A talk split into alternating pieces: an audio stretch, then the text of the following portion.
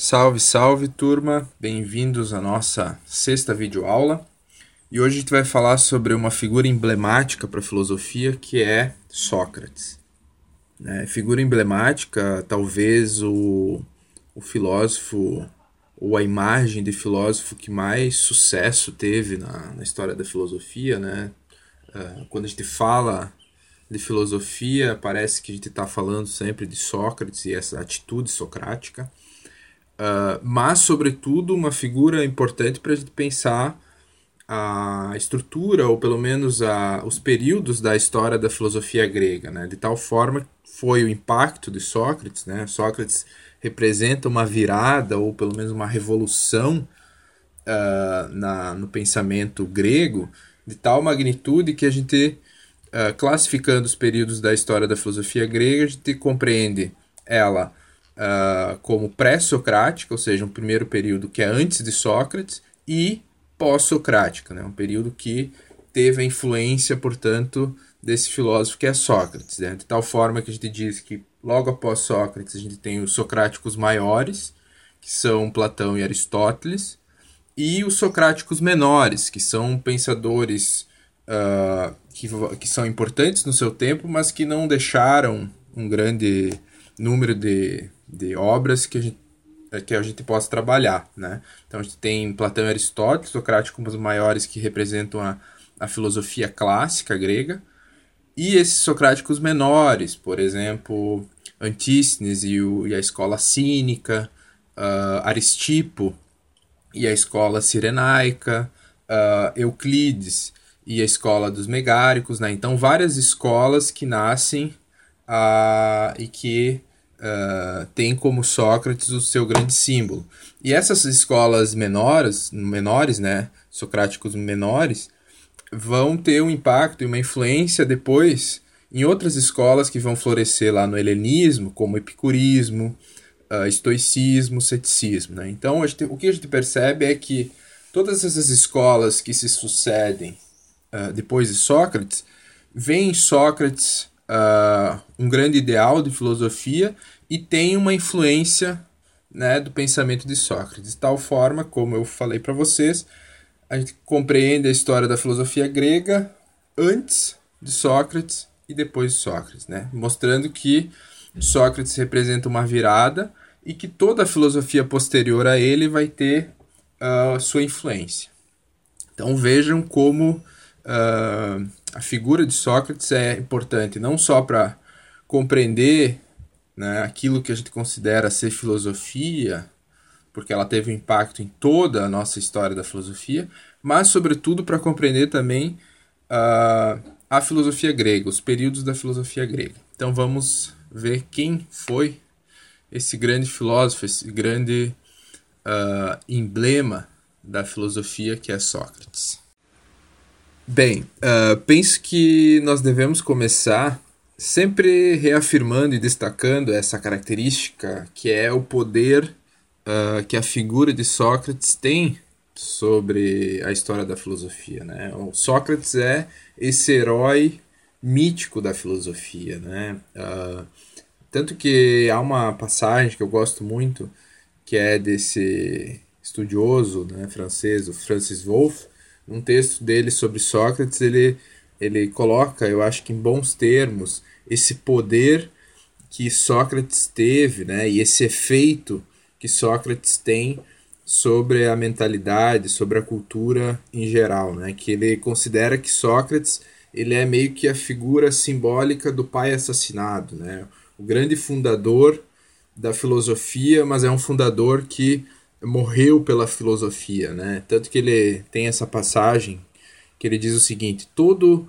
o pensamento que é sufocado pelo mundo afora, todo intelectual perseguido por suas ideias e é Sócrates que, que se assassina, né? Ou seja, Sócrates meio que virou o símbolo uh, daquele pensamento que é sufocado, lembrando aqui da morte de Sócrates, né? Do processo Sócrates. E ele continua: todo pensamento que se exercita nas interrogações essenciais, toda voz intransigente que se eleva para resistir às consciências satisfeitas ou denunciar os desatinos coletivo, coletivos e é Sócrates que revive. Ou seja, Sócrates é a figura do pensamento que foi sufocado, né? então do, do intelectual que foi perseguido, mas ele é também o símbolo né, do exercício das interrogações essenciais, ou seja, da filosofia, uh, da voz que tem coragem né, de enfrentar o senso comum e, ao mesmo tempo, de denunciar os desatinos, né, as insensatez uh, coletivas. Então, Sócrates ele é tanto o símbolo de uma certa uh, injustiça contra o filósofo, ou intelectual, pensador, mas também uh, o ímpeto né,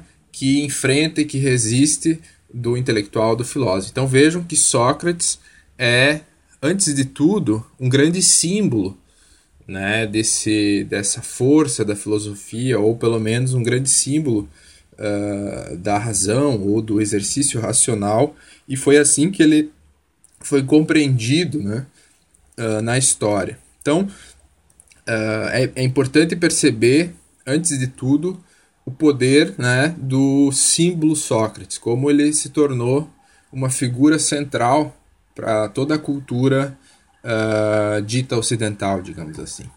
E essa imagem de herói mítico da filosofia está uh, indubitavelmente ligada ao processo Sócrates, né, ao fato de que Sócrates uh, morre né, a partir de um processo que os atenienses, atenienses movem contra ele.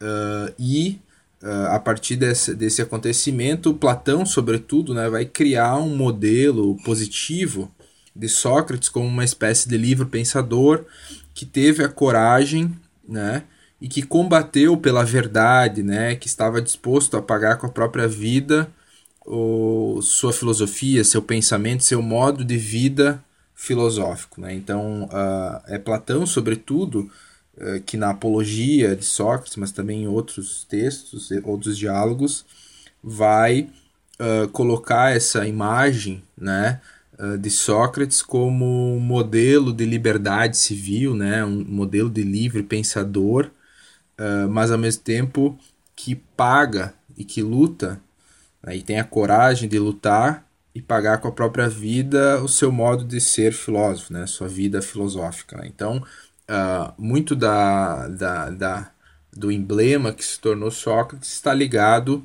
a esse acontecimento fundamental para começar a falar de Sócrates, que é o processo Sócrates, né? o fato de que Sócrates vai uh, ser acusado pelos atenienses e vai uh, ser condenado à morte, né? a tomar cicuta. Mas antes de falar do processo de Sócrates, né, como Sócrates foi acusado, como é que ele se defendeu e portanto e como é que ele é condenado, uh, é interessante ver alguns dados sobre a vida de Sócrates. Né? Sócrates nasce por volta de 470 a.C. Uh, teria, ele seria filho de escultor ou alguém que trabalhava pedras, né? Uh, que é o Sofronisco, e a sua mãe era parteira, né, Fanerete. Uh, Sócrates uh, diz em algumas passagens de Platão, né, Platão acaba relatando que Sócrates dizia que herdou do pai o desejo de esculpir, uh, mas não na pedra, mas na alma dos seres humanos, ou seja, formar e educar. E da mãe ele herdou a profissão de parteiro, né? Só que a mãe dele fazia parto partos físicos de, de mulheres e ele fazia parto de ideias, né? partos da alma. Né? Então, alguns estudiosos até chegam a duvidar que a mãe de Sócrates fosse parteira e se chamasse Fanerete, tanto que o nome Fanerete né, eh, é aquela que faz aparecer a virtude, né? então é um nome uh, suspeito, mas de qualquer forma se aceita tradicionalmente que o pai de Sócrates era escultor e a mãe era parteira, né? E tudo isso já mostra que Sócrates, isso é uma coisa que Platão reafirma em vários diálogos, Sócrates vivia numa situação modesta, então uh, seria alguém pobre, não indigente, mas uh, numa, não numa situação uh, boa economicamente, né? Uma situação modesta, e que não teria outra atividade senão fazer filosofia. Né? Então, Sócrates, isso lá na Apologia, que Platão escreve, uh, fica muito, muito destacado. Né? Sócrates reafirma várias vezes que uh, não está preocupado em aumentar a sua riqueza, não está preocupado em fazer negócios e dedicar-se à, à economia, como a maioria dos cidadãos uh, fazem, nem está preocupado em se dedicar à política, né, à vida pública, uh, mas ele tem a única dedicação da vida dele é a fazer filosofia. Né? Então ele abdica de ficar rico, ele abdica da fama na vida pública para se dedicar simplesmente a fazer filosofia. Outra característica que é interessante quando a gente vai falar de Sócrates, e isso Platão destaca em, em alguns diálogos, é o fato de que Sócrates vai causar uh, grande impacto na sua época e que tem a ver com uma certa estranheza própria de Sócrates. Né? Platão uh, chega a chamar ele do atopotatos, né? o, o, aquele que é sem lugar. Uh, poderia traduzir o esquisito, né? o que é estranho.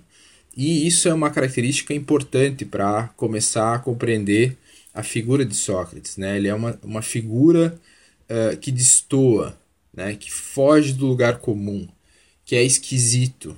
Né? E daí Platão vai dizer que ele andava de pé descalço, sempre usava o mesmo manto, Uh, Platão relata em alguns diálogos que ele tinha o estranho costume de, uh, de uma hora para outra, parar e ficar meditando sozinho muito tempo. Uh, outras, outras estranhices de Sócrates, né, ou esquisitices de Sócrates, era o fato dele beber e nunca ficar bêbado. Então, há várias características que são atribuídas, sobretudo por Platão, à personalidade de Sócrates, uh, que marcam essa, essa figura estranha, essa figura sem lugar, essa figura esquisita.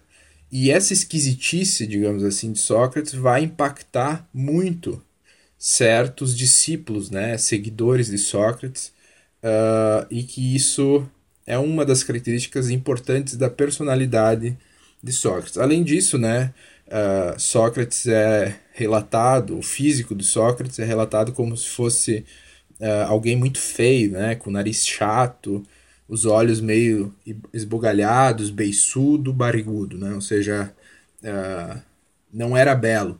Mas ao mesmo tempo era alguém que fascinava, sobretudo os jovens, né? Era sedutor, uh, usando sobretudo da, da arte da, da dialética, né? Da arte de fazer questões e, e, e dialogar com esses jovens. Né? Então, ao mesmo tempo feio, esquisito, mas sedutor, né? Alguém que tem vários seguidores, que os jovens admiram, né? Então, uh, isso eu acho que dá para pensar uh, da personalidade de Sócrates, né? Como, uh, como figura. Além disso, Platão, na Apologia, também fala isso. Sócrates teve oportunidade de participar de três campanhas né, campanhas militares, né, então ele foi soldado e se relata que Sócrates nessas campanhas era um, um, grande soldado, né, ele era muito corajoso, tanto que numa das campanhas ele salva Alcibíades, que é uma figura emblemática da, da cultura pública da época, uh, e é outra característica, né, o fato de que Sócrates era um bom soldado, né? Então, isso são dados mais mais gerais sobre a figura uh, de Sócrates na sua época. Lembrando que todas essas características, todos esses elementos, eles são relatados sobretudo por Platão e que às vezes eles são colocados em dúvidas por certos comentadores porque é muito difícil a gente saber realmente quem foi Sócrates enquanto tal, né? Isso é uma característica típica dos antigos mas em Sócrates ela está mais destacada, porque, como a gente vai ver a seguir, há vários relatos diferentes de Sócrates. Né? Então, uh, às vezes há incompatibilidade. Mas a nossa aula vai estar, sobretudo, voltada à figura que o Platão nos traz de Sócrates. ok? Uh, So, outra coisa sobre é, essa característica de Sócrates como alguém muito estranho, alguém esquisito, né?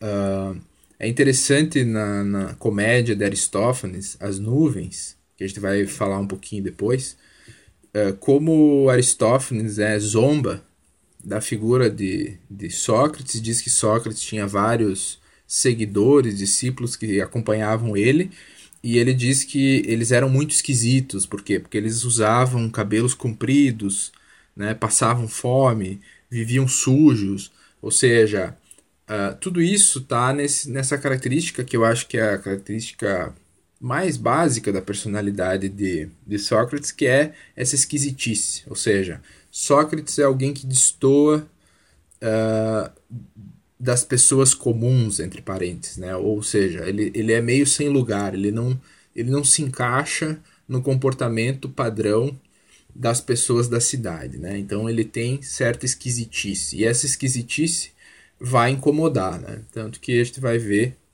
no processo de Sócrates como essa esquisitice uh, incomoda os atenienses.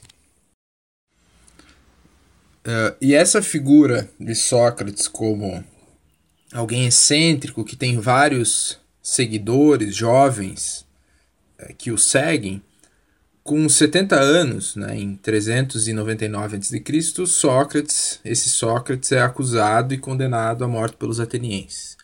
E se a gente observar as acusações que são feitas, as acusações oficiais que são feitas por Meleto, uh, Licon e Ânito contra Sócrates, a primeira acusação é a acusação de não crer nos deuses da cidade, a segunda de criar novas divindades, e a terceira acusação que é feita contra Sócrates é de corromper os jovens.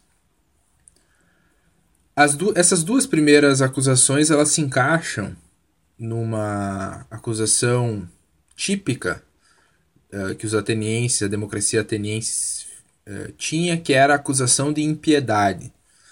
Essa acusação de impiedade já foi usada contra vários intelectuais ou filósofos e sofistas né, pela cidade, pela, por Atenas. Então, por exemplo, Protágoras foi acusado de impiedade e teve que fugir da cidade. Né? Protágoras, que era muito próximo de Péricles. Muito dizem que uh, essa acusação de impiedade seria movida por adversários de Péricles. Uh, outro filósofo que foi acusado de impiedade foi Anaxágoras, que era o filósofo naturalista, também fugiu da cidade por essa acusação. Basicamente, a acusação de impiedade consistia em uh, acusar aqueles indivíduos ou pessoas que desrespeitam de alguma forma as divindades públicas. Né? Uh, não, não confundir com acusação de ateísmo, que hoje, ou pelo menos na nossa tradição cristã, uh, uh, se faz. Né? Não, era, não, não era necessário ser ateu para ser acusado de impiedade né? na Atenas antiga. bastava desrespeitar em algum sentido aberto as divindades que você poderia ser acusado de impiedade. A outra acusação contra Sócrates de corromper a juventude é uma acusação também que era muito feita contra os sofistas e que basicamente uh, consistia na ideia de que uh, Sócrates, e aqui ele é confundido com sofistas, né? Pensem no cidadão médio ateniense, Uh, ele não via muita diferença entre Sócrates e um sofista. Para ele, estavam no mesmo patamar. E é, para o cidadão médio ateniense, é, Sócrates era uma figura muito suspeita, como um educador que incitava os jovens a desrespeitar a autoridade dos pais, que ensinava eles a argumentar e questionar os valores tradicionais, de tal forma que tem uma imagem que é usada por Aristófanes lá nas nuvens, de que os sofistas e Sócrates, né, é considerado lá por Aristófanes um sofista, ensinava os jovens a baterem nos pais. Né? A ideia de, de um professor de imoralidade, um professor que ensina os jovens a desrespeitar a tradição e, portanto, questiona os valores tradicionais. Então, a gente tem essas duas acusações de, de impiedade, de não respeitar as divindades e de corromper as juventudes, mas há por trás dessas acusações oficiais uma terceira acusação que tá, está implícita no processo, que é uma acusação de caráter político. Né? A gente tem que lembrar que uh, o período em que Sócrates viveu foi um período de, de guerra constante. Então, Atenas estava em guerra com Esparta, né? então a famosa guerra do Peloponeso. Houve guerras civis em Atenas, né? então há um conflito entre uh, os democratas que defendiam a democracia e os que defendiam a oligarquia. Né? Então havia uma guerra civil uh, que houve várias, vários combates, vários conflitos, houve a, a, a, o golpe dos 30 tiranos, né? que depois do fim da guerra do Peloponeso estabeleceu uma oligarquia em Atenas, depois os democratas né, restabeleceram a democracia. Então vejam que há um período político de instabilidades, né, no qual Sócrates viveu, e Sócrates estava ligado a setores aristocráticos, a setores oligárquicas né, uh, da época. Ele, uh, ele foi mestre, por exemplo, de Alcibíades, que foi um traidor dos da democracia ateniense.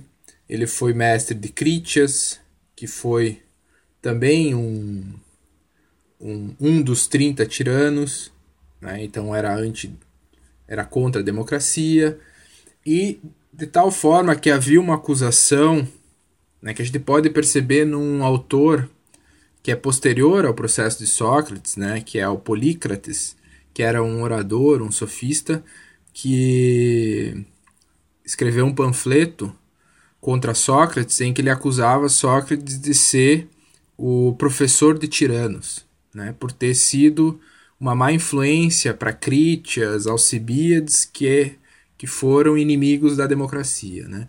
Então havia essa acusação política contra Sócrates que colocava Sócrates como uma figura suspeita para os democratas, né, para a democracia ateniense. Por quê? Porque era uma figura ligada a setores oligárquicas uh, da oligarquia ou daqueles que defendiam a oligarquia. Então, uh, o que a gente tem que perceber é que no processo contra Sócrates está em jogo tanto uma acusação de cunho mais uh, religiosa, mas lembrando que é uma religião pública, então Sócrates como alguém que é ímpio, que desrespeita os deuses da cidade. Lembrar que também uh, Sócrates de fato tem uma visão uh, religiosa distinta da visão tradicional. Por exemplo, Sócrates considerava que todos os deuses são bons, a divindade é boa. Isso destoa da visão homérica, da visão tradicional. Sócrates fala de um daimon que o acompanha, que é uma forma de conselheiro que impede ele uh, de fazer coisas erradas ou maldades, que aconselha ele impedindo que ele faça certas coisas.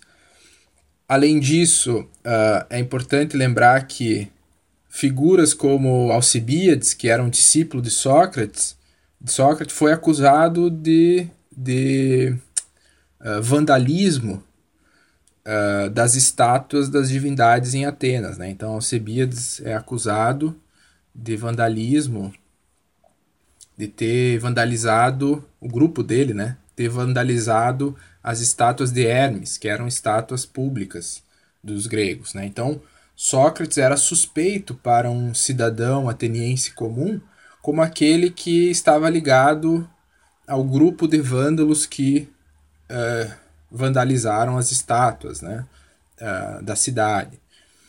Uh, então vejam que uma primeira acusação, do ponto de vista do cidadão comum, é a acusação de impiedade.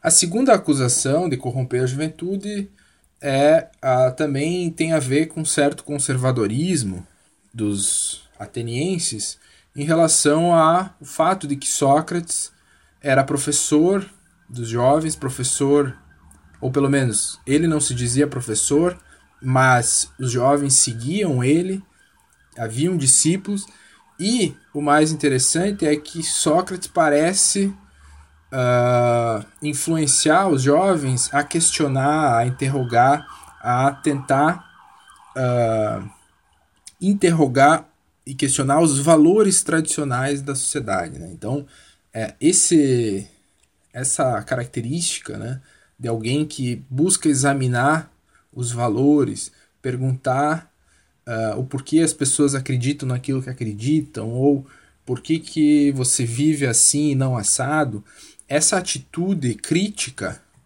e refutativa em relação aos valores tradicionais era mal visto pelo cidadão uh, médio ateniense, que via aí uma, uma atividade perigosa do ponto de vista da cidade, porque uh, questionava os valores e os princípios bases daquela sociedade. Né? Então, essa ideia de corromper os jovens é muito forte também na acusação contra Sócrates. E, por fim, essa acusação política de Sócrates como alguém que critica a democracia e, sobretudo, como alguém que uh, teria sido mestre de indivíduos que tiveram uh, atitudes e tiveram influência política negativa do ponto de vista dos democratas, né, que foram contra a democracia.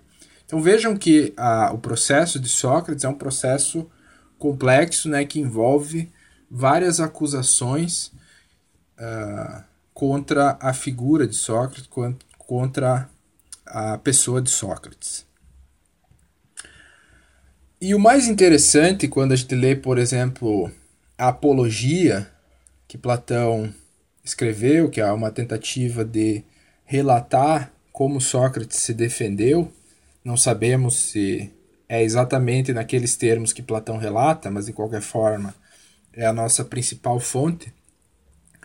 O, o mais interessante é que no processo, quando Sócrates vai se defender das acusações, eh, em nenhum momento parece que Sócrates quer ser uh, inocentado, ou seja, a atitude de Sócrates não é de alguém que tenta pensar uma estratégia para se salvar ou para uh, ser inocentado. Ao contrário, uh, Sócrates mostra uma atitude provocadora, uma atitude desafiadora uh, contra o júri, contra os atenienses que estão acusando ele. Né?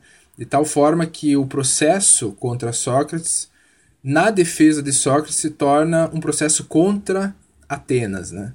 Uh, é Atenas que não consegue compreender Sócrates. E todo, todo o movimento da apologia é e a atitude de Sócrates é tentar mostrar a insensatez da própria democracia ateniense, a insensatez da própria própria cidade de Atenas, né?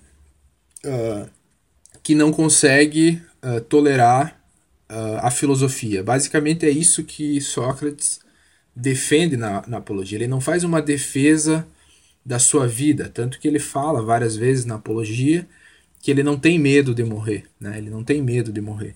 E, e portanto, ele não vai abdicar do modo de, de, de vida que ele vinha até então, uh, porque os, os cidadãos querem assim, né? Ou Atenas quer assim. É tanto que ele diz, ele prefere uh, morrer do que deixar de fazer filosofia.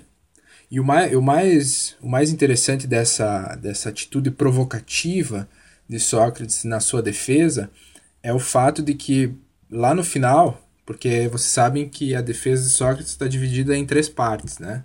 A apologia de Platão, né? Que é a primeira parte a, a defesa contra as acusações, daí Sócrates é condenado, então ele é considerado culpado, e a segunda parte é a discussão sobre a pena que deve ser aplicada contra Sócrates. E Sócrates tem a oportunidade, nessa segunda parte, de propor uma pena. A pena do acusador, Meleto, é a pena de morte. Mas o Sócrates pode propor uma pena alternativa. E o interessante, e que mostra a atitude uh, provocadora de alguém que não está querendo se salvar, é que Sócrates uh, ele propõe que os atenienses, o Estado de Atenas, a cidade de Atenas, uh, o sustente da, dali em diante. Né? Ele quer ser alimentado pela cidade, como se fosse um, um herói da cidade. Ou seja, ele diz: Eu sou o maior benfeitor da cidade, eu sou um pobre benfeitor. Né? Eu trago benefício para a cidade. Logo, a cidade deveria uh, me tratar como um herói e, e, portanto, me dar alimentação, que era o que era feito, por exemplo, um atleta que ganhava uma grande competição, um grande herói da cidade tinha recebia o prêmio de poder ser alimentado pelo, pelo Estado, pela, pela cidade. E Sócrates, como pena, propõe que ele seja alimentado pelo Estado.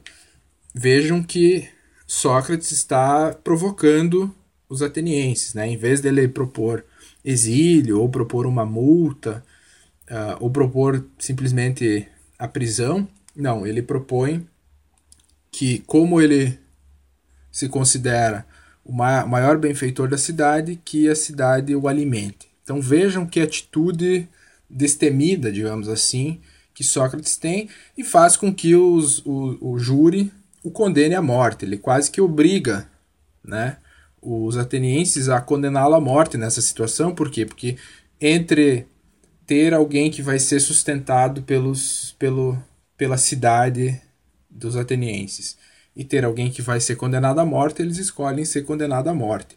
Então vejam que nenhum, em nenhum momento, e isso que eu acho que é mais impactante quando a gente vai analisar o processo de Sócrates, é esse fato de que Sócrates não teme a morte, uh, não, não teme ser uh, morrer pela filosofia e por quê? Porque ele acha que a morte não é um mal. Né? Isso fica bem claro também na apologia. Né?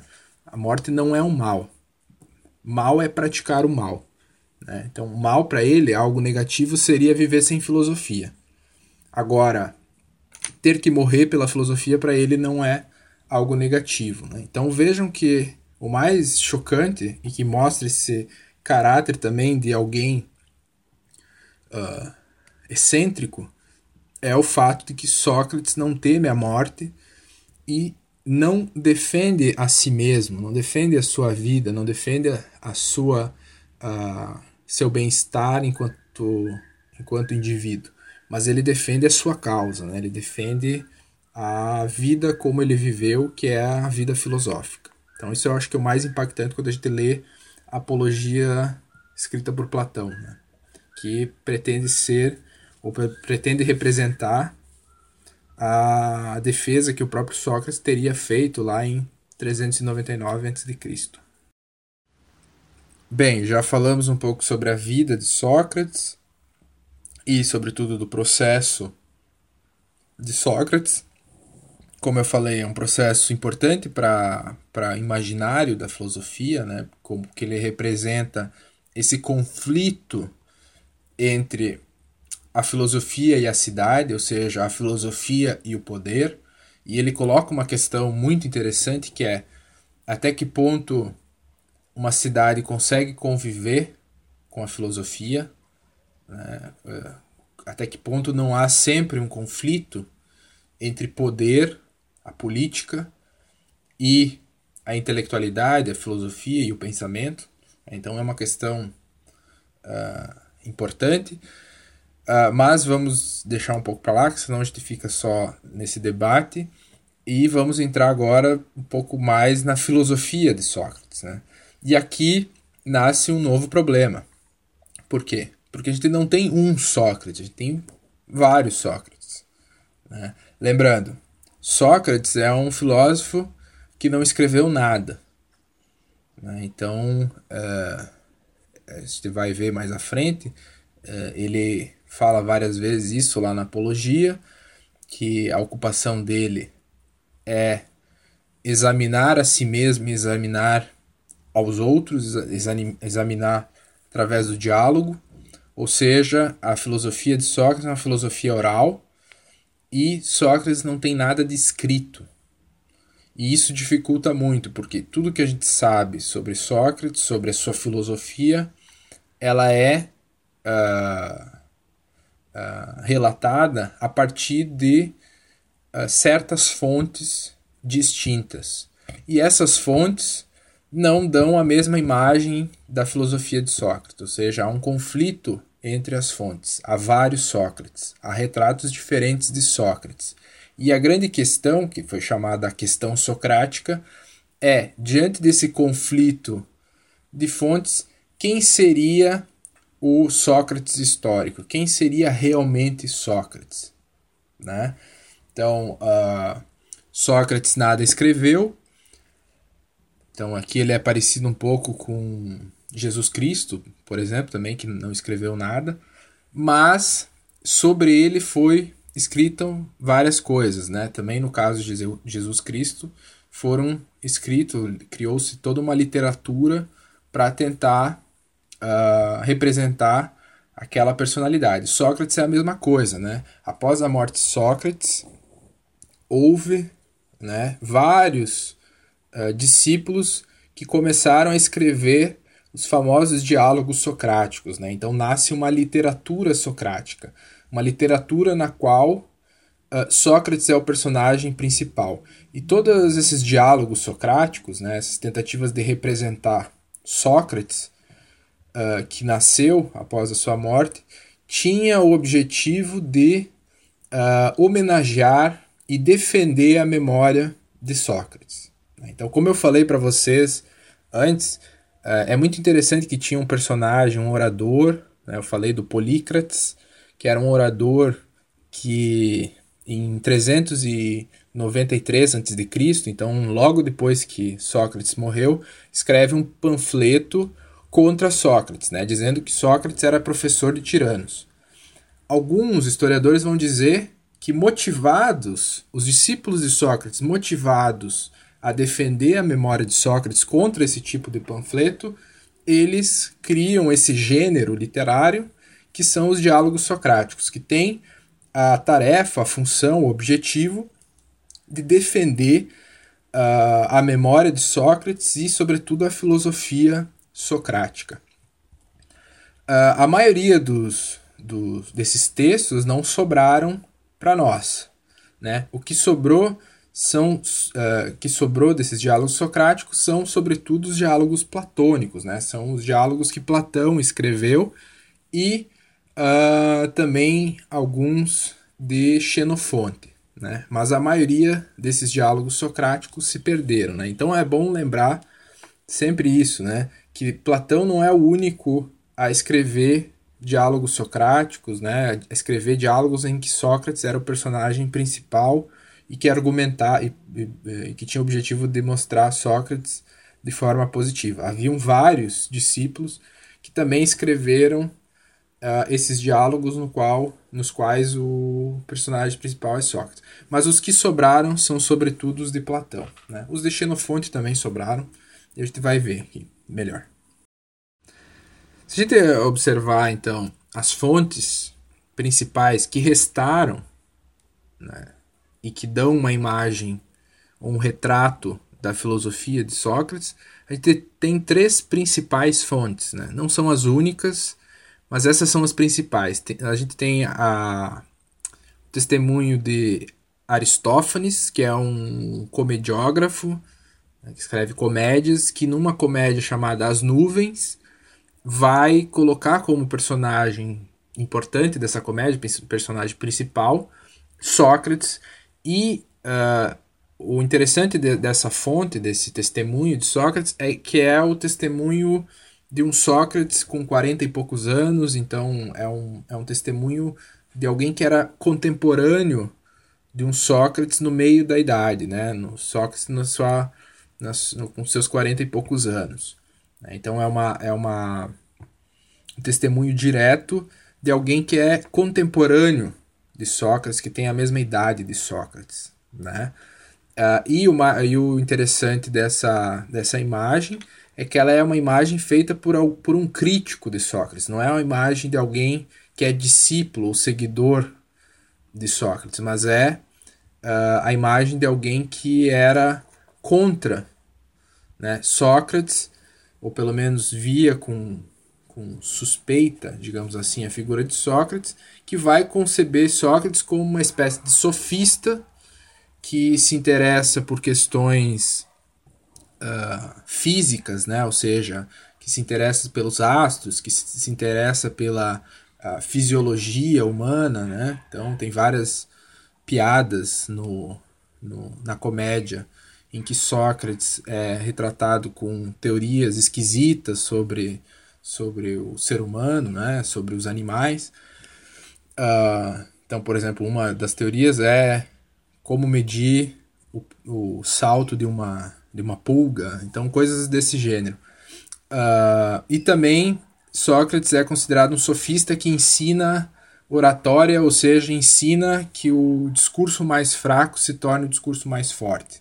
Tanto que o começo da, da, da comédia de Aristófanes é um pai que tem que pagar as suas dívidas, mas para não querer pagar as suas dívidas, quer que o filho estude com o sofista, estude com Sócrates. Né? Então, Aristófanes nos, nos, dá uma imagem de Sócrates, um testemunho de Sócrates, uh, como um sofista, como alguém uh, que quer enganar, como alguém esquisito, que tem teorias esquisitas e mirabolantes, né? e que é uma caricatura, né? ou seja, é uma, é uma comédia. Okay? Então, nós temos esse primeiro testemunho de Sócrates a partir de Aristófanes. Um segundo testemunho importante é o de Xenofonte.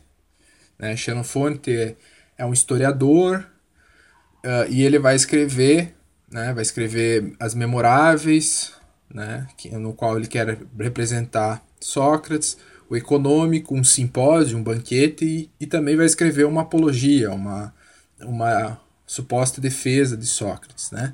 E o interessante da representação de Xenofonte de Sócrates é que ele vai colocar, vai fazer uma imagem de Sócrates como um bom cidadão, como uma pessoa virtuosa, como um indivíduo uh, cheio de virtudes e que, portanto, foi uh, injustamente condenado. Né? Então, é, é, interessante quando a gente lê Xenofonte e, e a imagem que Xenofonte faz de Sócrates, é que Sócrates ele se torna um pouco, digamos assim, filosoficamente sem graça. Ele não é alguém que confronta Atenas, né? Ele é um bom cidadão, ele é alguém virtuoso. De tal forma que nos coloca, talvez, a pergunta é: se Sócrates fosse tão boa pessoa assim, do ponto de vista tradicional, por que, que os atenienses o acusaram? Né? Então, a essa essa questão. E também o fato de que o Sócrates de Xenofonte ele é, ele é menos filosófico do que, por exemplo, o Sócrates que Platão coloca nos diálogos. Né? Então, e aqui a gente vai para a nossa terceira fonte, que é, a, é, uma fonte direta também. Sócrates foi. Uh, desculpa, Platão foi discípulo de Sócrates, né? então é uma fonte direta. E uh, escreve os diálogos, né? vários diálogos mais de vinte e poucos, nos quais o Sócrates é o personagem principal. Né? Uh, quando a gente fala do Sócrates e Platão, há um, um, grande, um grande debate em relação a, aos períodos, né, as fases dos diálogos platônicos. Né? Então, nós temos tradicionalmente três fases dos diálogos platônicos. A gente classifica os diálogos platônicos em três fases: a fase da juventude, a fase da maturidade e a fase da velhice. Né? Uh, os diálogos da fase da velhice eles dão menos protagonismo para o personagem Sócrates. Uh, já os diálogos da maturidade são diálogos no, nos quais claramente Platão coloca várias teses suas, ou seja, teses platônicas, teses metafísicas, teses epistemológicas, né? uh, na boca de Sócrates. De tal forma que os principais diálogos nos quais uh, a imagem de Sócrates está melhor representada né, do ponto de vista uh, do que Sócrates era realmente, digamos assim, seriam os diálogos da juventude, no qua, nos quais o principal objetivo nesses diálogos, ou pelo menos o desenvolvimento nesses diálogos, é sobretudo a refutação socrática, que é algo que uh, o próprio Platão vai dizer que Sócrates defendia. Né? Então, na Apologia isso fica bem claro. Né? Sócrates uh, não tem uma filosofia própria, no sentido de várias teses sobre várias coisas. Não, ele tem um método, ele tem um objetivo que é a refutação, é mostrar uh, como as crenças e os valores que guiam a vida das pessoas uh, são aceitos de forma crítica. Né? Então, Sócrates teria uma, uma tarefa de refutar mais do que uh, apresentar teses. Então, lá na, nos Diálogos da Juventude, Platão representa um Sócrates mais refutativo.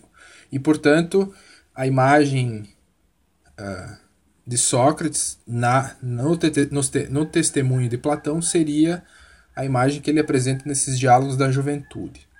E uh, todos sabem né, que nos diálogos platônicos, nesses diálogos da juventude, que representam melhor Sócrates, a, a figura de Sócrates é a figura do filósofo por excelência. Né? O, o Sócrates platônico tem todas as qualidades do filósofo, né? uma pessoa uh, que busca saber acima de tudo, né? busca uh, de forma.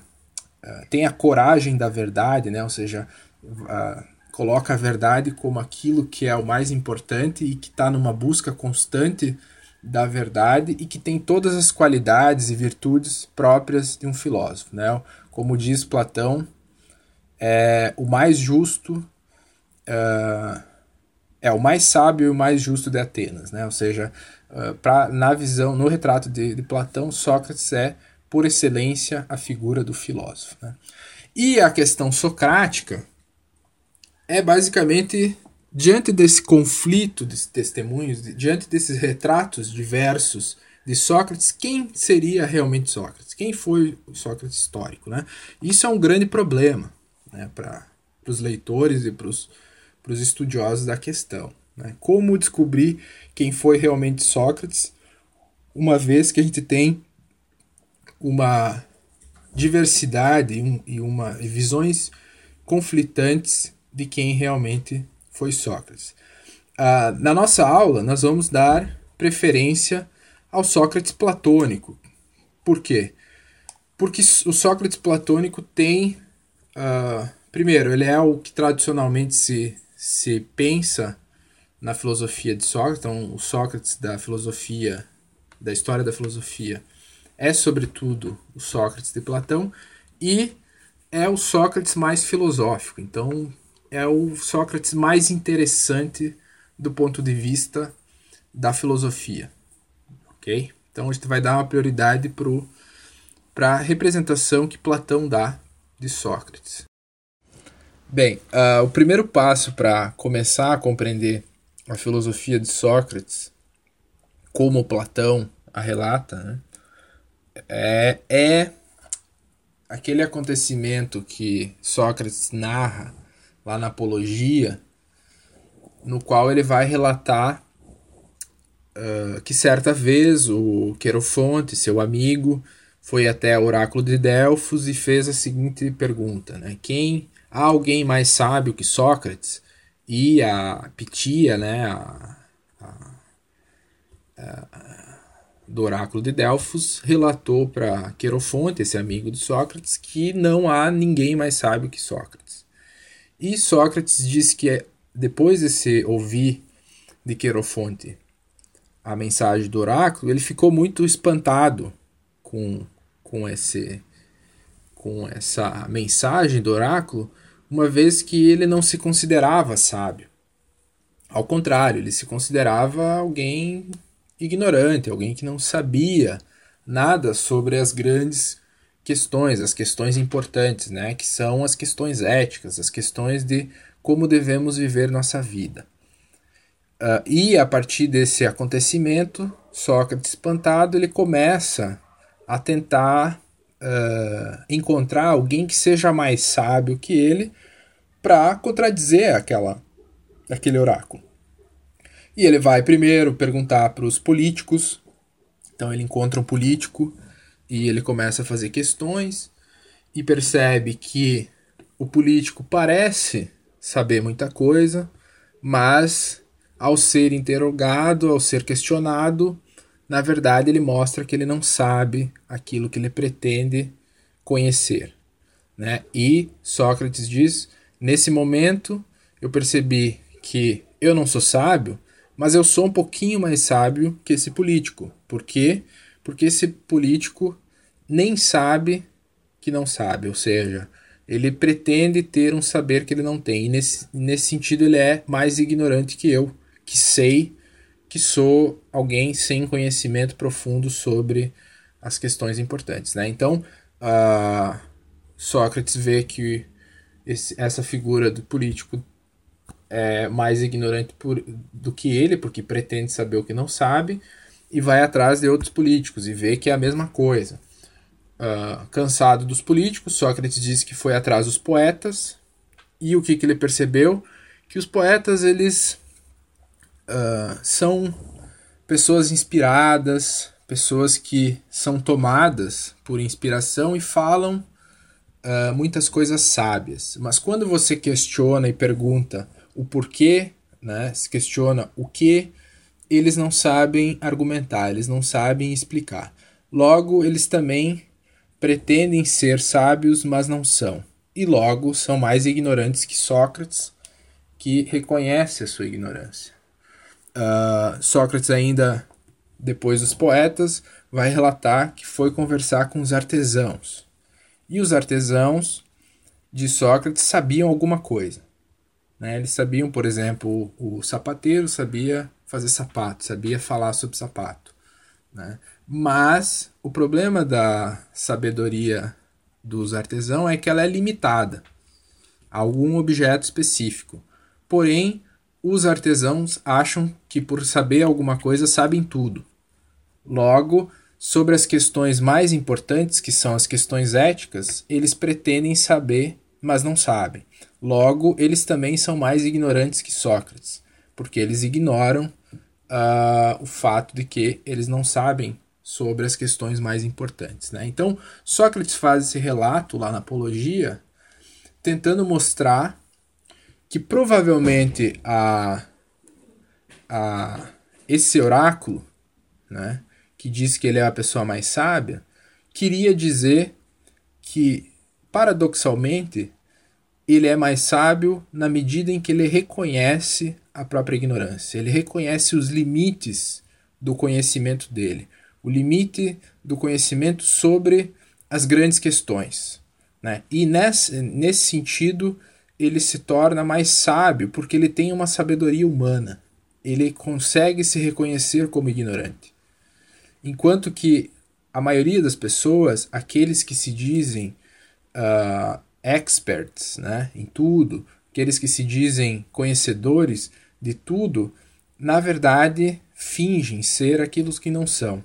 E, né, e nesse sentido eles têm a maior das ignorâncias, que é a presunção de saber. E Sócrates tem a maior sabedoria humana, que é reconhecer os próprios limites né, do seu conhecimento.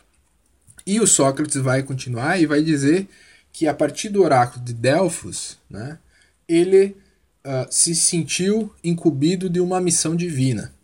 Qual missão divina?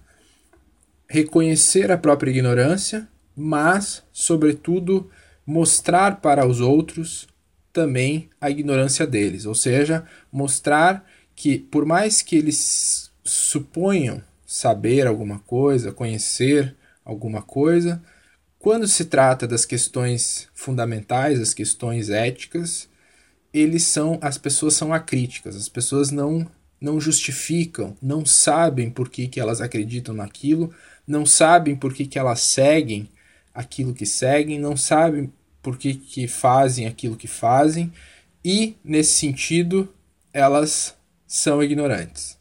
Ou seja, tem a maior das ignorâncias, que é supor conhecer, supor saber como se deve viver, sem ter justificativa, sem ter base para acreditar naquilo. Né? Então Sócrates faz da, da sua sabedoria humana, ou seja, do fato de que ele sabe que, que tem limitações, uh, o, uh, faz disso a missão dele de fazer com que os outros também reconheçam a sua própria ignorância. E tem essa frase muito uh, que trata exatamente disso que eu estou falando, que está lá na Apologia, em que Sócrates, né, tentando relatar como uh, ele interpreta o oráculo de Delfos, ele vai dizer o seguinte, né, o provável, senhores, ou seja, uh, cidadãos, né, atenienses, é que na verdade o sábio seja o Deus e que queira dizer no seu oráculo que pouco valor ou nenhum tem a sabedoria humana. Evidentemente, se terá servido deste nome de Sócrates para me dar como exemplo, como se dissesse: O mais sábio entre vós, homens, é quem, como Sócrates, compreendeu que sua sabedoria é verdadeiramente desprovida do mínimo valor. Por isso não parei essa investigação até hoje, vagueando e interrogando, de acordo com o Deus, a quem seja cidadão, seja forasteiro, eu tiver na conta de sábio. E, quando julgar que não o é, coopero com o Deus, provando-lhe que não é sábio. Essa ocupação não me permitiu lazeres para qualquer atividade digna de menção nos negócios públicos, nem nos particulares. Vivo numa pobreza extrema, por estar a serviço do Deus. Então vejam aqui, uh, Sócrates né, se torna mais sábio aos olhos do oráculo, né, aos olhos do Deus, porque ele reconhece né, a sua ignorância.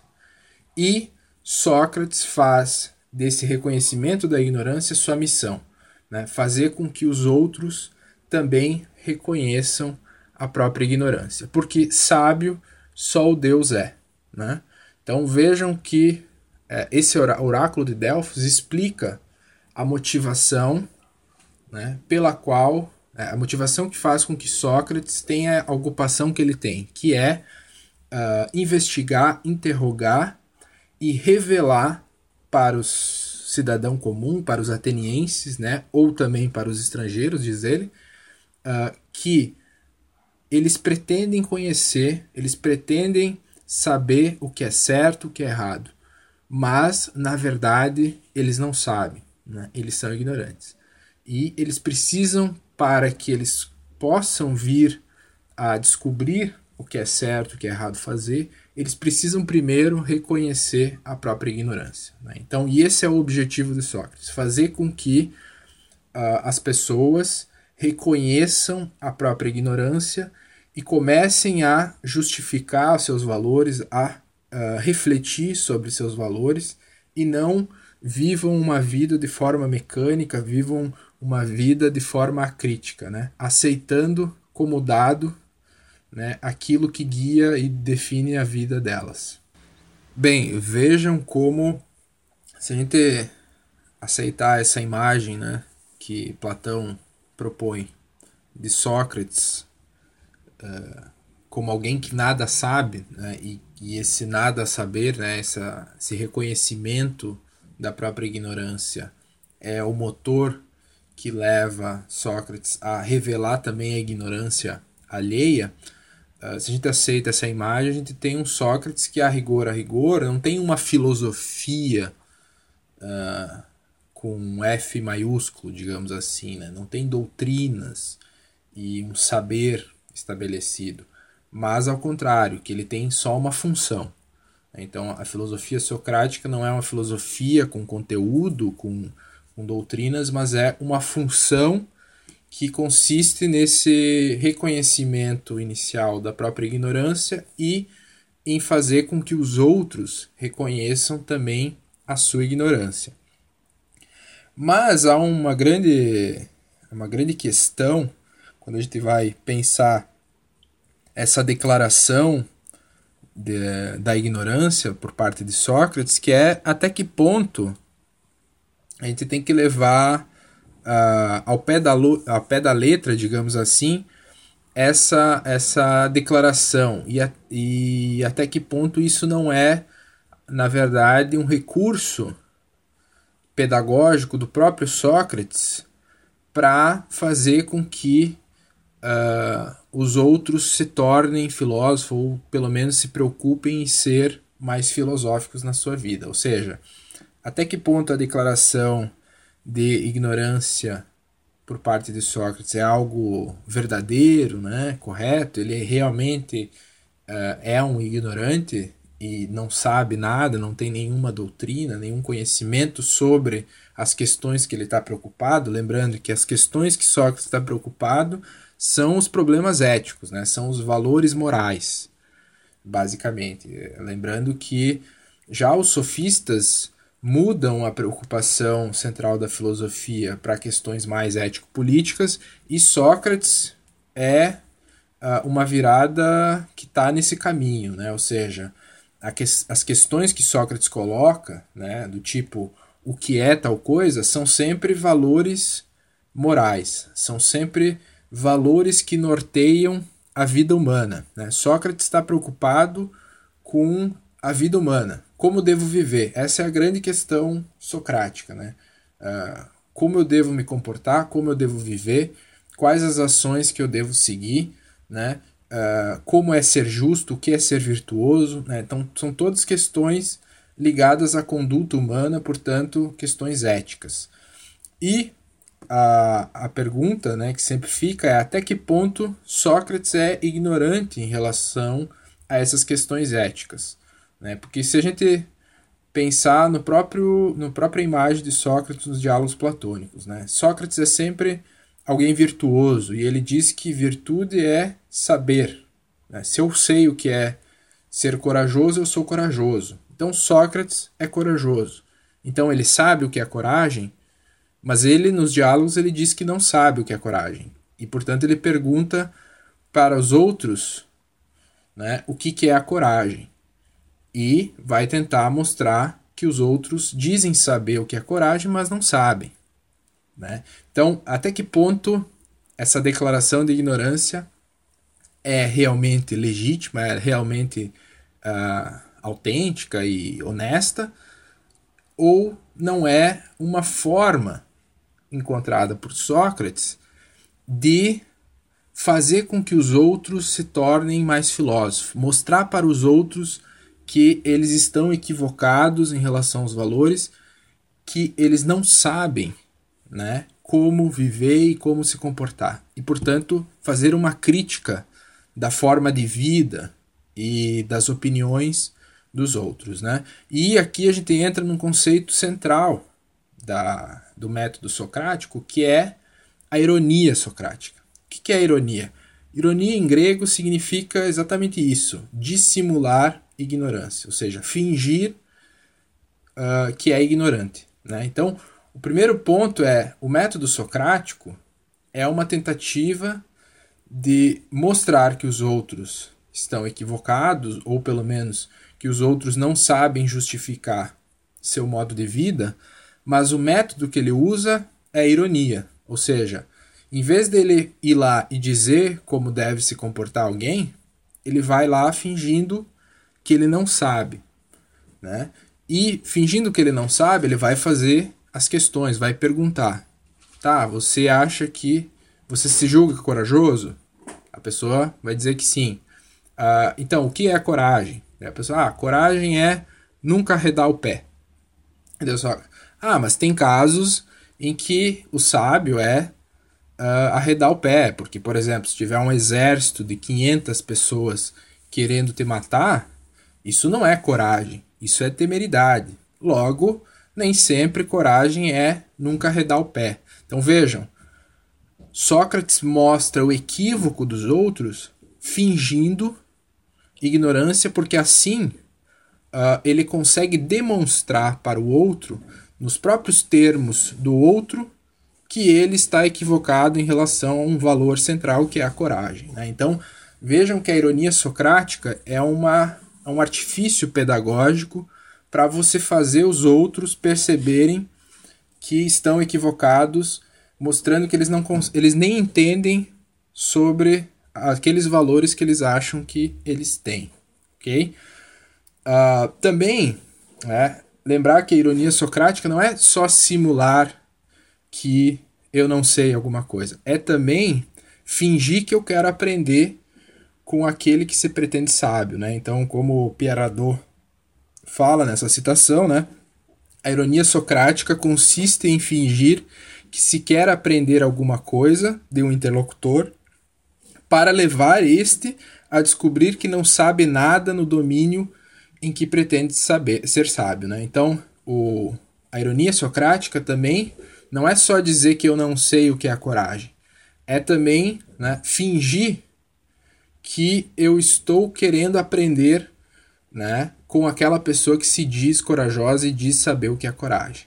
Eu finjo querer aprender, mas na verdade o meu objetivo é mostrar para essa pessoa que ela acha que sabe, mas não sabe. Né? Então vejam que a declaração de ignorância por parte de Sócrates, ela não é totalmente honesta. Né? Ou seja, Sócrates sabe várias coisas.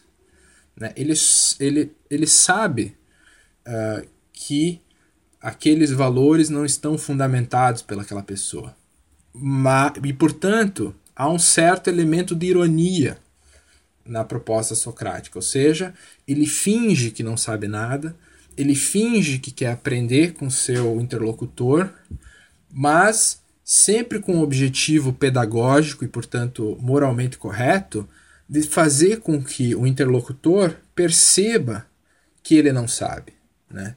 Fazer com que o interlocutor saia daquela posição arrogante e presunçosa e reconheça que ele aceita os valores sem saber justificar, sem saber realmente o que significam aqueles valores. Né?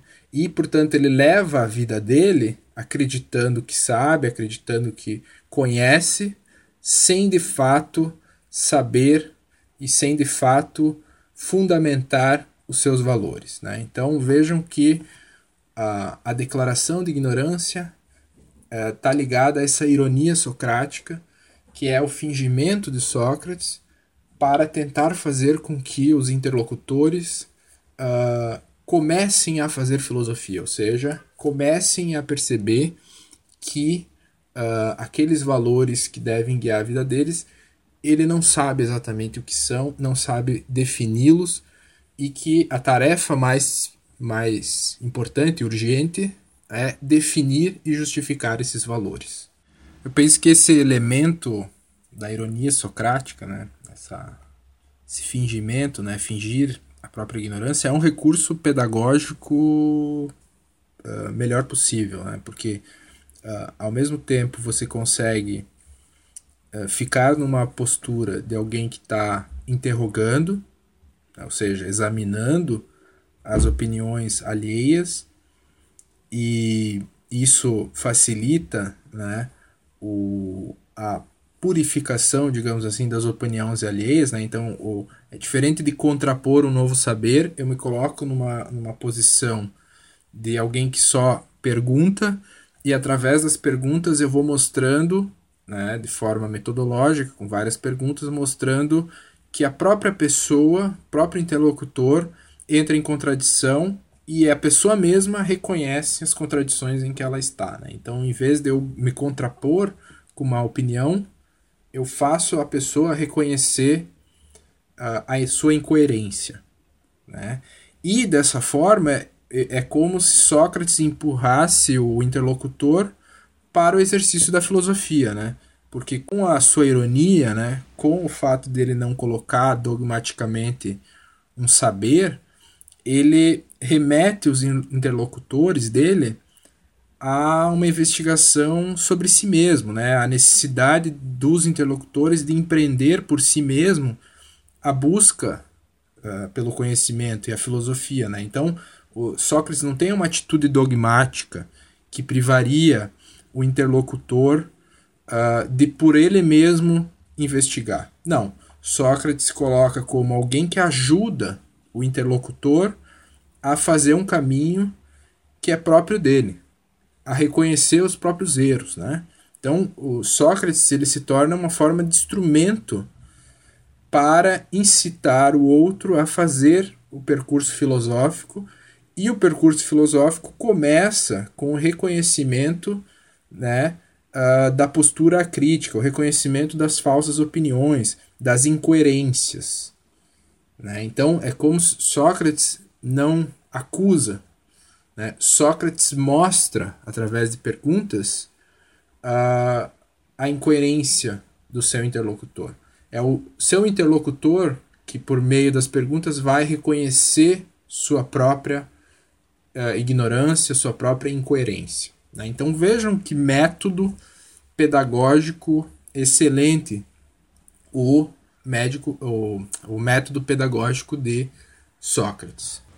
Bem, e assim a gente compreende melhor o que, que é o método socrático. Né? Como eu falei antes, uh, para entender Sócrates, a gente não tem que entender Sócrates como aquele que tem uma doutrina, uma filosofia com F maiúsculo, né? uma teoria uh, sobre as questões morais, né? que são as questões típicas de Sócrates. Mas alguém que tem uma função, né? alguém que. É, a filosofia para Sócrates é basicamente uh, submeter-se ao exame racional, né?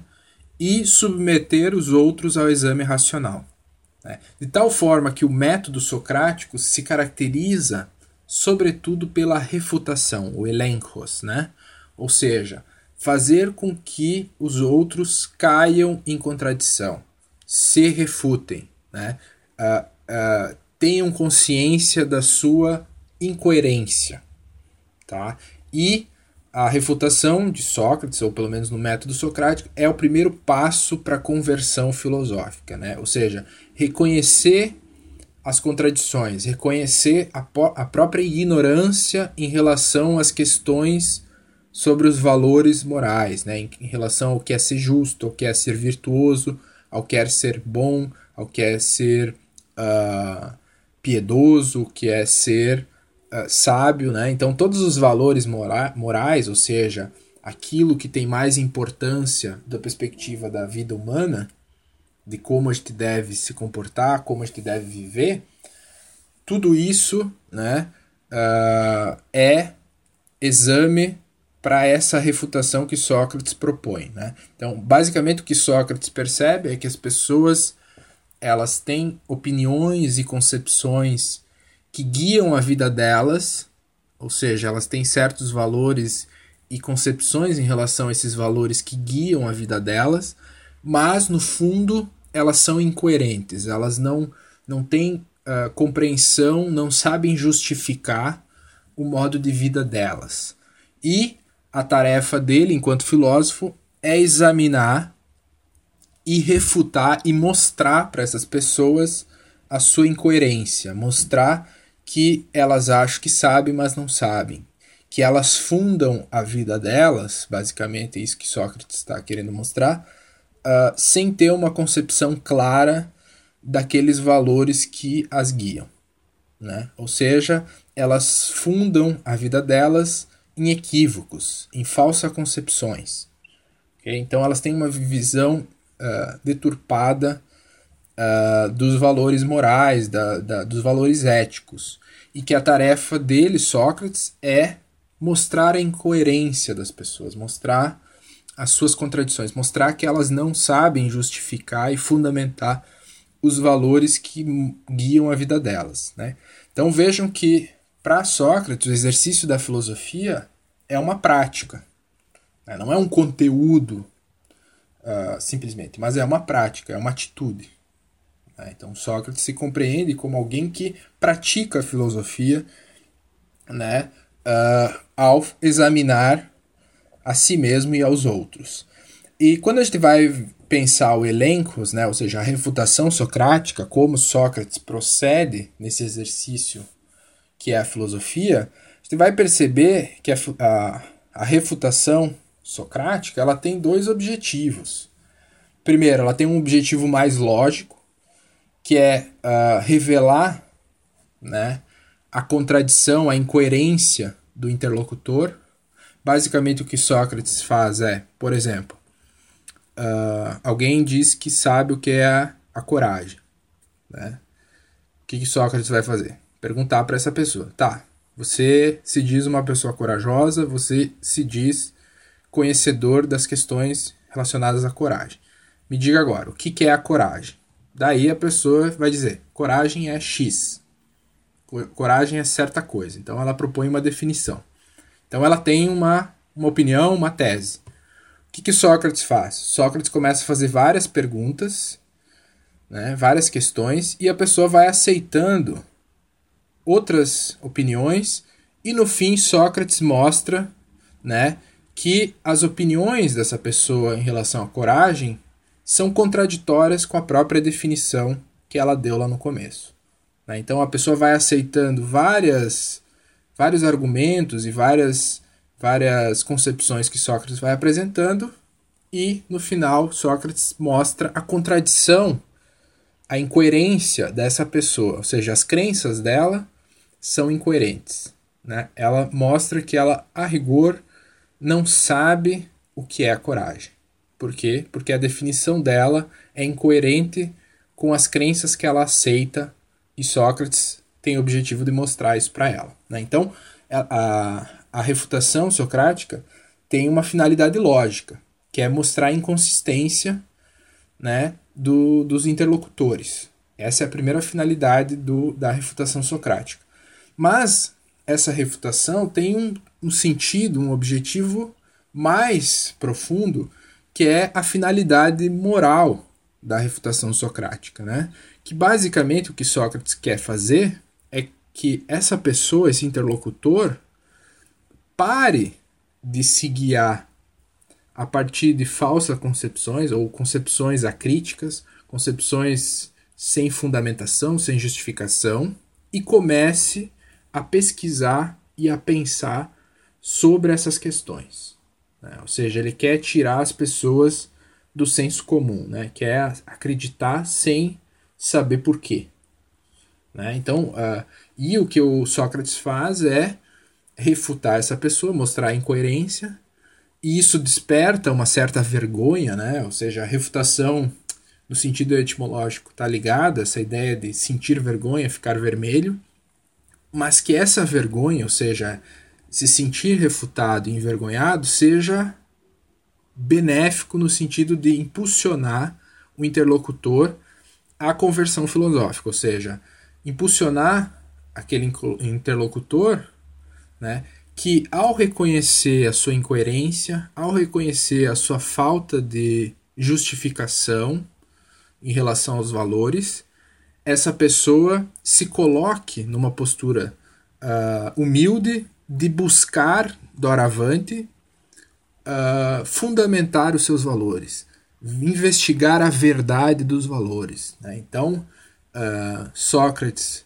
pergunta o que é a justiça, a justiça não, desculpa, pergunta o que é a coragem para o interlocutor, o interlocutor responde, Sócrates leva ele à contradição, mostra que ele é incoerente.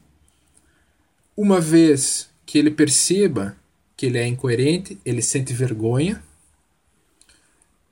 mas perceba também que ao, ao ser incoerente, esse é o, esse é o primeiro passo para reconhecer a própria ignorância e fazer desse reconhecimento o impulso para tentar investigar e pesquisar agora o que é realmente a coragem. Né? Então vejam que tem toda uma finalidade moral e pedagógica no método da refutação socrática, ou seja, a ideia de que o interlocutor refutado, né, eh, uma vez refutado, uma vez que reconheça a própria ignorância, né, eh, comece agora a fazer filosofia. E fazer filosofia é buscar encontrar a verdade dos valores buscar fundamentar racionalmente os valores. Né? Isso é fazer filosofia, né? a busca do saber real, né? a busca do verdadeiro saber. Isso tem a ver em fundamentar esses valores, né? que, por exemplo, a coragem.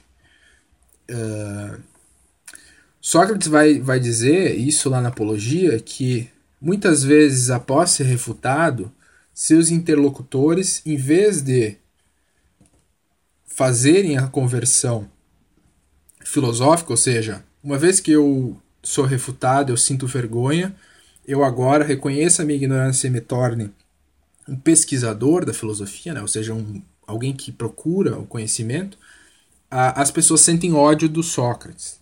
Né? Ou seja, Sócrates me refuta, em vez de eu me tornar filósofo e, portanto, investigar, eu me volto contra Sócrates. Né? Então, essa é. E isso explica de Sócrates, lá na Apologia, explica o ódio uh, dos políticos, o ódio dos poetas, os, o ódio dos artesãos e, portanto, o ódio daqueles que acusaram Sócrates na e condenaram Sócrates, né? Ou seja, é, há duas possibilidades depois de você ser refutado. Ou você se torna filósofo e segue Sócrates, que é a atitude, segundo Sócrates, correta, e ou você começa a sentir ódio e prefere viver na maior das ignorâncias, que é supor saber aquilo que não sabe. Né? Então vejam que há uma dimensão existencial, uma dimensão terapêutica, digamos assim, da refutação socrática. Né? Sócrates quer purificar os interlocutores das falsas concepções e guiá-los para o exercício da filosofia. Né? Então a refutação não é só um recurso lógico que mostra a incoerência do interlocutor, é também e sobretudo uh, um recurso pedagógico e moral para incentivar uh, o interlocutor a fazer filosofia, a fundamentar sua vida e seus valores de forma filosófica. Bem, uh, uma outra coisa que eu acho que é importante reconhecer quando a gente trata desse método socrático é que ele é um método e uma filosofia que está fundada nessa, nesse objetivo que é mostrar a incoerência uh, dos indivíduos para, assim, impulsioná-los a fazer filosofia e, e portanto, fundamentar uh, filosoficamente os seus valores e o seu modo de vida, né? que é isso que é o propósito de Sócrates.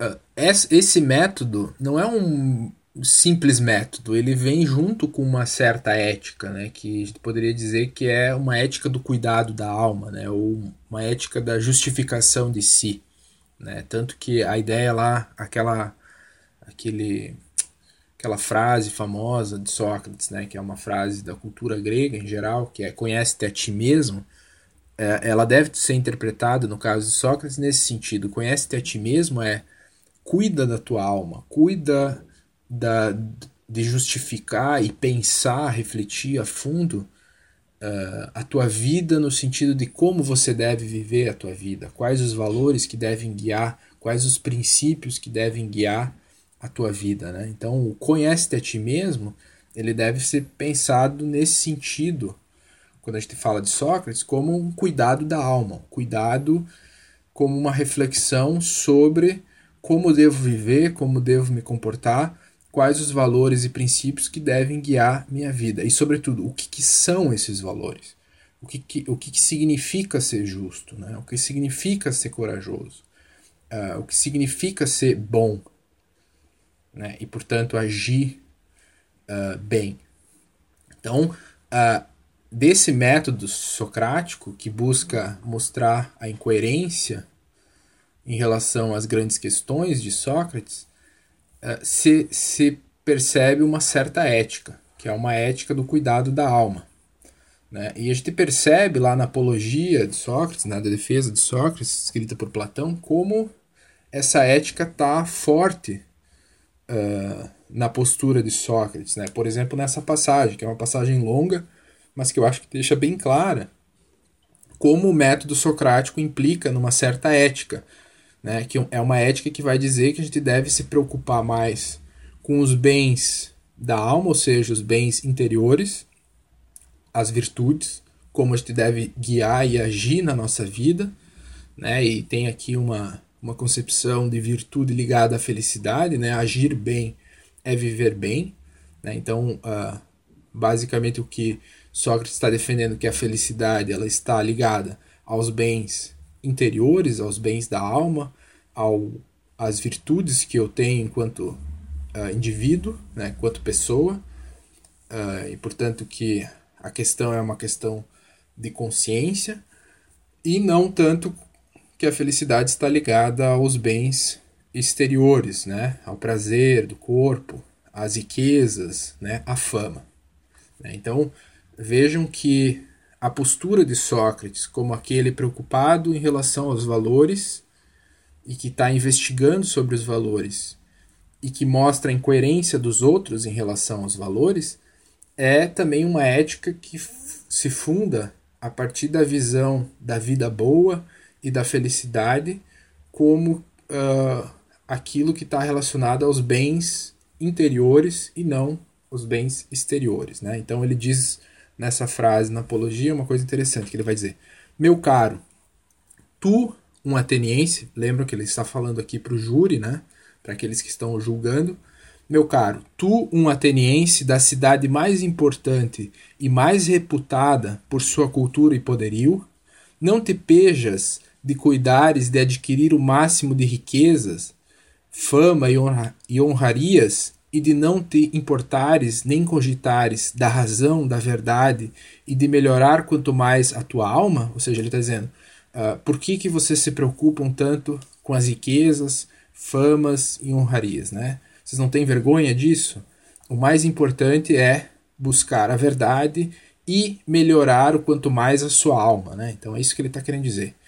E se algum de vós redarguir que se importa, ou seja, se importa com a virtude, não me irei embora deixando, mas o hei de interrogar, examinar e confundir.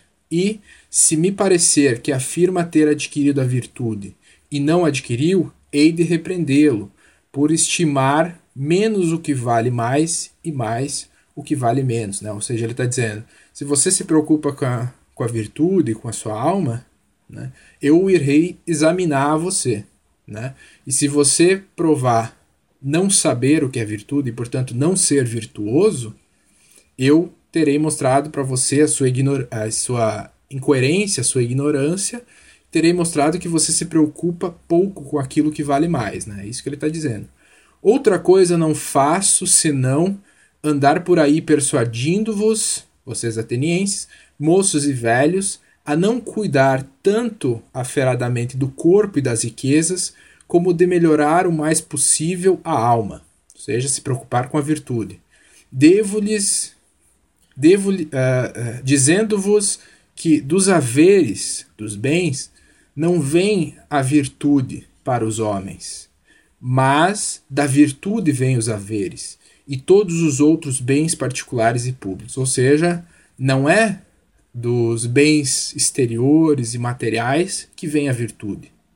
Mas ao contrário, né, é da virtude que vem todos os outros bens, sejam particulares ou públicos. Né? Então vejam aqui essa ética uh, do cuidado com a alma, é, essa ética cuidado com a virtude. E é uma virtude que deve se fundamentar.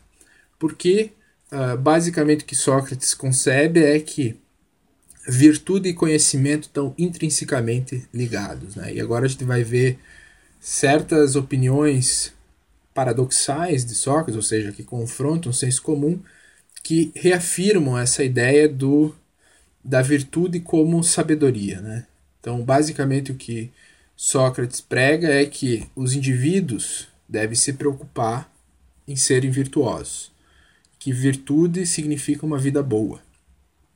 Só que ser virtuoso e ter uma vida boa depende né, do conhecimento. E, portanto, depende da justificação, né, uh, do, do, do, da razão. E por isso que o objetivo de Sócrates é fazer com que os indivíduos, reconhecendo a sua incoerência, reconhecendo a sua ignorância, se impulsione para a filosofia e, portanto, se tornem mais sábias, uh, virtuosas e felizes. Né? Então vejam que há toda uma ética da uh, socrática que está ligada ao método socrático. Né? E agora vamos tratar então uh, de certas concepções de Sócrates que a gente percebe a partir do, do, da argumentação socrática, que são chamados paradoxos socráticos, né? ou seja, concepções e opiniões que Sócrates apresenta, sobretudo nos diálogos platônicos da juventude, uh, no, uh, que são opiniões que confrontam uh, a nossa concepção tradicional, a nossa concepção comum das coisas. Né? E a primeira, o primeiro paradoxo socrático é esse que eu já, já meio que falei, que é a tese socrática de que virtude é saber, né? o famoso intelectualismo socrático. Basicamente, o que, que Sócrates está dizendo é: você não pode ser virtuoso se você não conhecer o que é a virtude. Ou seja, você não pode ser corajoso se você não souber o que é a coragem. Né? Isso é o intelectualismo socrático.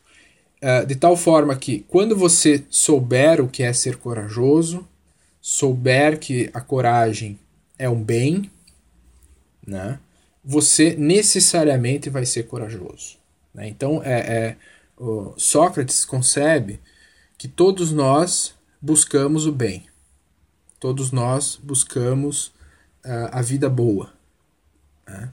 E uma vez que você uh, descubra o que é a coragem e veja que ela é uma virtude e, portanto, ela é um ingrediente para a vida boa, você necessariamente vai ser corajoso. Por quê? Porque você sabe que a coragem é um bem. Logo, você quer o bem. Logo, você vai ser corajoso. Né? Então, vejam que Sócrates vai ter essa tese uh, eh, para nós uh, paradoxal de que basta eu saber o que é coragem para ser corajoso. Né? E se eu não sou corajoso, é porque eu não sei o que é coragem. Né? Então, uh, ser virtuoso se trata de saber. Né? Ser uma pessoa boa se trata de conhecer o que é o bem. Né? Então, uh, tudo se depende do conhecimento. Por isso faz tanto sentido o método uh, socrático de impulsionar os indivíduos a buscar conhecer uh, e definir, por exemplo, as virtudes, os valores morais. Porque uma vez que eles conheçam os valores morais, necessariamente eles vão ser uh, pessoas melhores. Né? Então vejam que. E, e, vejam que interessante, né? Por exemplo, o exemplo da coragem. Uh, ser corajoso não é saber né, em que circunstâncias eu devo lutar e saber em que circunstâncias eu não devo lutar, saber aquilo que eu devo temer e aquilo que eu não devo temer. Então vejam que de fato há uma certa relação entre saber e virtude, coragem, por exemplo. Né? E o socratismo ele vai defender essa visão que a gente chama de intelectualismo socrático, na qual uh, ser virtuoso se resume ao conhecimento. De tal forma que se a gente quer que as pessoas sejam pessoas melhores, a gente tem que uh, impulsioná-las à busca do conhecimento. Né? Portanto, o método socrático que visa impulsionar as pessoas ao conhecimento, à busca do conhecimento, é o método ético e pedagógico mais importante, porque visa transformar como as pessoas se comportam. Né? Visa fazer com que as pessoas conheçam o que é virtude e sejam, portanto, virtuosas, porque virtude é saber. Okay? Então essa é a primeira, um dos primeiros paradoxos uh, de Sócrates que é importante, ou seja, teses uh, estranhas, digamos assim, que Sócrates parece defender quando usa a sua argumentação. Outra, outro paradoxo socrático importante é a ideia de que ninguém é moralmente uh, mal voluntariamente, ou seja, ninguém é mal voluntariamente. Isso significa as pessoas são más por ignorância, né? E vai no mesmo sentido de argumentação. Uh, Sócrates concebe que todo mundo deseja o bem, todo mundo quer o bem. Uh, Logo, uma vez que as pessoas saibam o que é o bem, ou seja, conheçam o bem, elas serão boas. Logo, quem age mal não age porque quer o mal, age por ignorar, não saber o que é o bem. Né? Então, uh, agir mal para Sócrates é uma questão de conhecimento. E, e de tal forma que, para Sócrates, se a gente educasse todo mundo, se todo mundo passasse pelo processo de interrogação socrática, todo mundo se convertesse à filosofia, à busca do, do, do saber verdadeiro sobre os valores, todo mundo compreendesse o que é o bem, o mal seria erradicado da face da terra. Né? Por quê? Porque uh, o mal é a ignorância daquele que não sabe o que é o bem. Porque uma vez que ele saiba o que é o bem, uh, o desejo dele necessariamente o move para o bem. Né? Então uh, vejam que são teses paradoxais, são teses estranhas para o ponto de vista do senso comum, mas que estão muito ligadas ao método socrático, né? ou seja, a necessidade de Sócrates de mostrar a ignorância dos indivíduos e a necessidade de Sócrates de impulsionar todo mundo, todas as pessoas que ele encontra, a buscar o conhecimento, porque conhecimento é virtude, né? Conhecimento é saber o que é uh, o bem que eu devo fazer e saber o que é o bem é necessariamente fazer o bem, porque o meu desejo é sempre ser bom, né? O que, por que, que às vezes eu sou mal? Por que, que às vezes as pessoas são más? É porque elas ignoram o que é o bem. Uma vez que elas encontram a resposta, né, a definição e a fundamentação do que é o bem, elas serão boas. Né? Então vejam o otimismo socrático, né? ou seja, a ideia de que uh, no fundo, no fundo, todo mundo quer o bem e é uma questão de, de, de opinião falsa, de erro intelectual que as pessoas não têm encontrado né, a resposta sobre o que é o bem. Uma vez elas tenham encontrado, todo mundo será bom, né? Ou seja, aquele que encontrou a resposta será bom. Então, esses são os famosos paradoxos socráticos. Bem, uh, e assim a gente termina essa videoaula sobre Sócrates. Lembrando, não dá para tratar todos os textos, então, por exemplo, seria muito interessante falar mais sobre Sócrates de Aristófanes, Sócrates de Xenofonte, ou também trabalhar outros elementos uh, que aparecem na imagem que Platão apresenta de Sócrates, mas uh, para também para não ficar o vídeo muito longo, o vídeo sobre sofistas eu acho que já ficou muito longo demais. Uh, eu restringi as ideias mais importantes. Né? E lembrando, essa, essa aula está movida, sobretudo, a uh, baseada na imagem que Platão apresenta de Sócrates, que, do meu ponto de vista, é o Sócrates mais interessante filosoficamente. Né? E só para retomar alguns pontos que foram falados na, na, nessa videoaula, que são importantes reter. Primeiro, né, Sócrates é esse filósofo uh, simbólico da história da filosofia, né, o grande herói mítico da filosofia. Isso está relacionado ao processo Sócrates, né, o processo que, que os atenienses, a democracia ateniense uh, fez contra Sócrates, né, a condenação de Sócrates.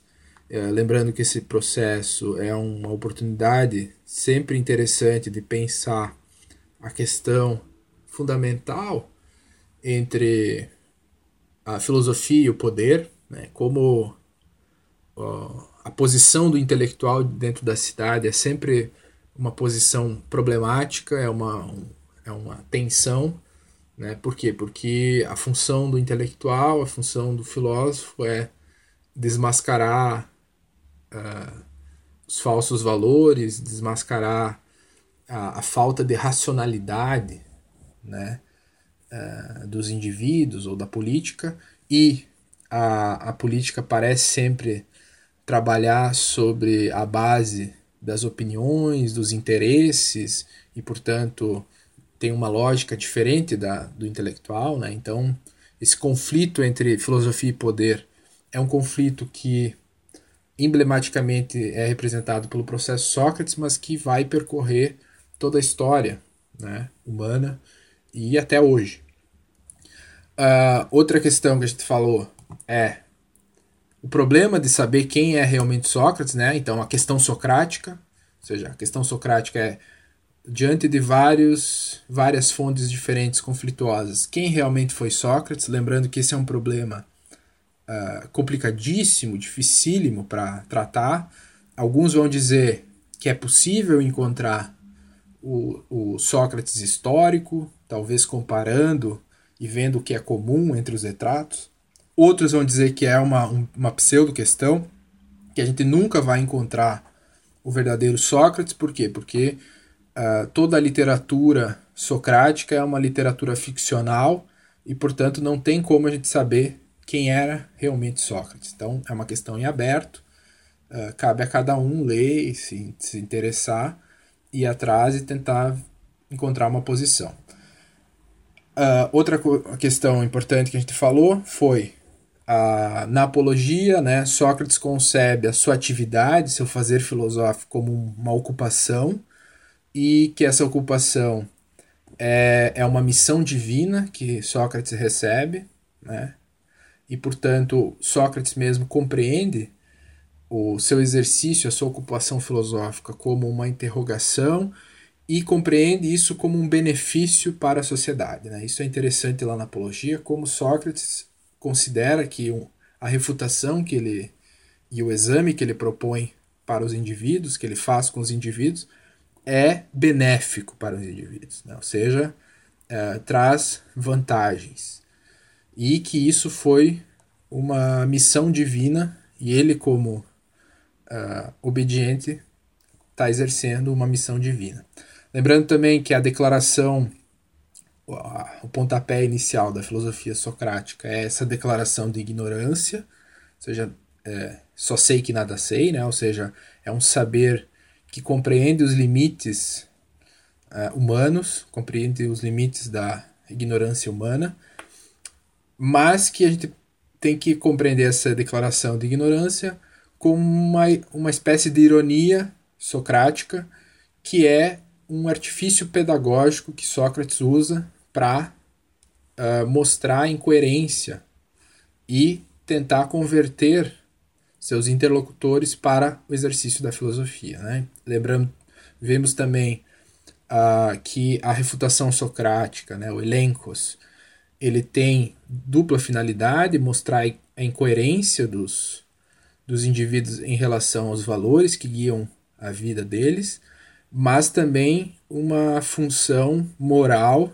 e pedagógica de convencê-los a fundamentar e justificar os seus valores. Né? Então, uh, um impulso para que eles façam filosofia e tornem-se uh, mais virtuosos, cuidem mais da sua alma a partir do conhecimento, né? a partir da busca do saber uh, sobre os valores. E por fim, a gente viu como o método socrático implica numa ética socrática, né? que é a ética de uma preocupação centrada uh, na consciência do indivíduo, centrada nos bens da alma, centrada nos bens interiores, que são as virtudes, né? e que desconsidera uh, os bens materiais como supérfluos, não importantes. Né? O ser humano, para Sócrates, se define pela sua consciência e pela sua moralidade, ou seja, como ele age, uh, se ele é virtuoso ou não. Isso é o ser humano, e não os bens materiais, a fama, a riqueza. Né? Então vejam que tudo isso está relacionado ao método socrático, à função socrática, mas que Sócrates traz junto com o seu método uma ética. Okay? Dito isso, uh, Uh, a gente finaliza a nossa, nossa aula. Uh, eu espero que todos estejam bem e que fiquem bem. E uh, não deixem de ler Apologia, né, que é um texto maravilhoso e que vocês ganham muito lendo esse texto platônico. Okay? Qualquer, qualquer dúvida ou questionamento, nós vamos ter a nossa videoaula vai tratar sobre Sócrates e os sofistas. Mas quem quiser pode mandar também questões lá no, no, no Moodle ou mandar e-mail para mim. Ok? Então, tchau, abraço!